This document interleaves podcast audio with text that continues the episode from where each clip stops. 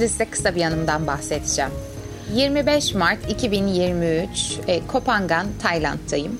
Motor kazasından birkaç hafta kadar sonra hala yürürken kendimi zorluyorum ama çalışma motivasyonu kazanmak için de insanların çalıştığı böyle ofis tarzı kafelerden birine gitmiştim. O gün de pek fazla motivasyonumu toparlayamadığım için mesajlara, gelen maillere bakıyorum ve sıklıkla önerildiğini gördüğüm bir kitaba rastladım. Kitabın ismi Beden Kayıt Tutar. Kitabı okumadım. O yüzden hiçbir şey söyleyemeyeceğim. Ama kapak resmini gördüğümde üzerine düşünmeye başladım. Çünkü kapak resmindeki tarzı bir yerden tanıyorum. Matisse bu. Matisse'in resmi. Ve kitabın ismiyle birlikte benim gördüğüm şey dans eden bir figürdü. Ben onun dans ettiğini düşünmüştüm. Tam o sırada Matisse'in dans eden figürü yazıp Google'dan resimlere bakarken arkamdan bir kadın yaklaştı.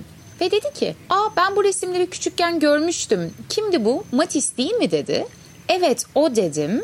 Sonra baktı, neden baktığımı anlamaya çalıştı. Dedim ki, onun bu dans eder hali çok hoşuma gitti. Şu sıralar bir sakatlık atlattığım için rahat rahat hareket edemiyorum ve dans etmeyi çok severim aslında dedim. Kadınsa durdu, böyle sesi biraz kısıldı ve şöyle dedi.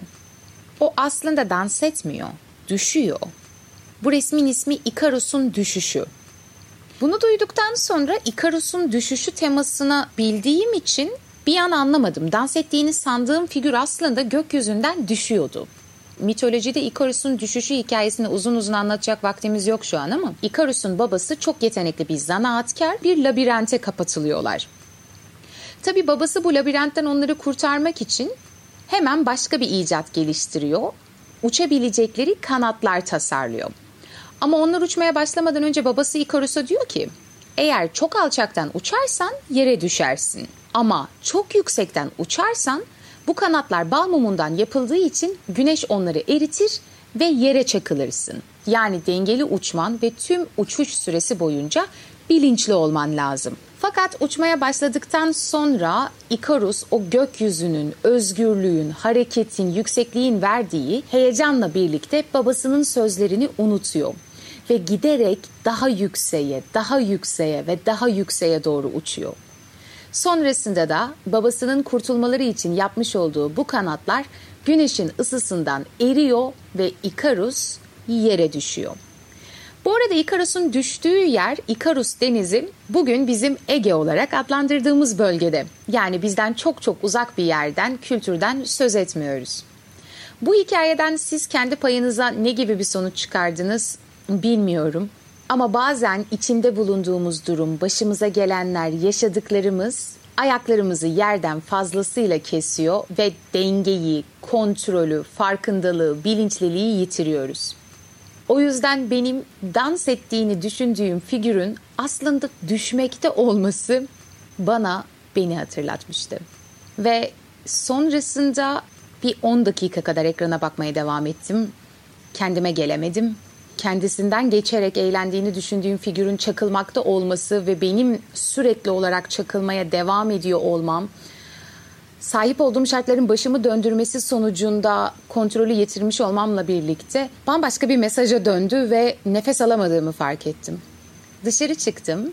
Kafenin cam kapılarından o dans etmiyor, düşüyor diyen kadını gördüm. Tam da bu fotoğraftaki gibi. Sonrasında kafamı diğer tarafa çevirdiğimde güneşin batmakta olduğunu fark ettim.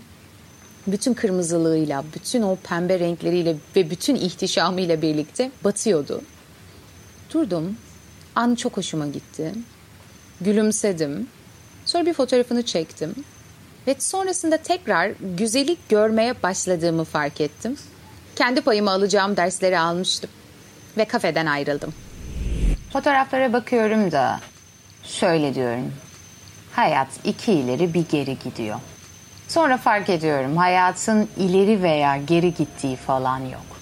İyi veya kötü olduğu, güzel veya çirkin olduğu, doğru veya yanlış olduğu da yok. Hayat olduğu gibi gidiyor.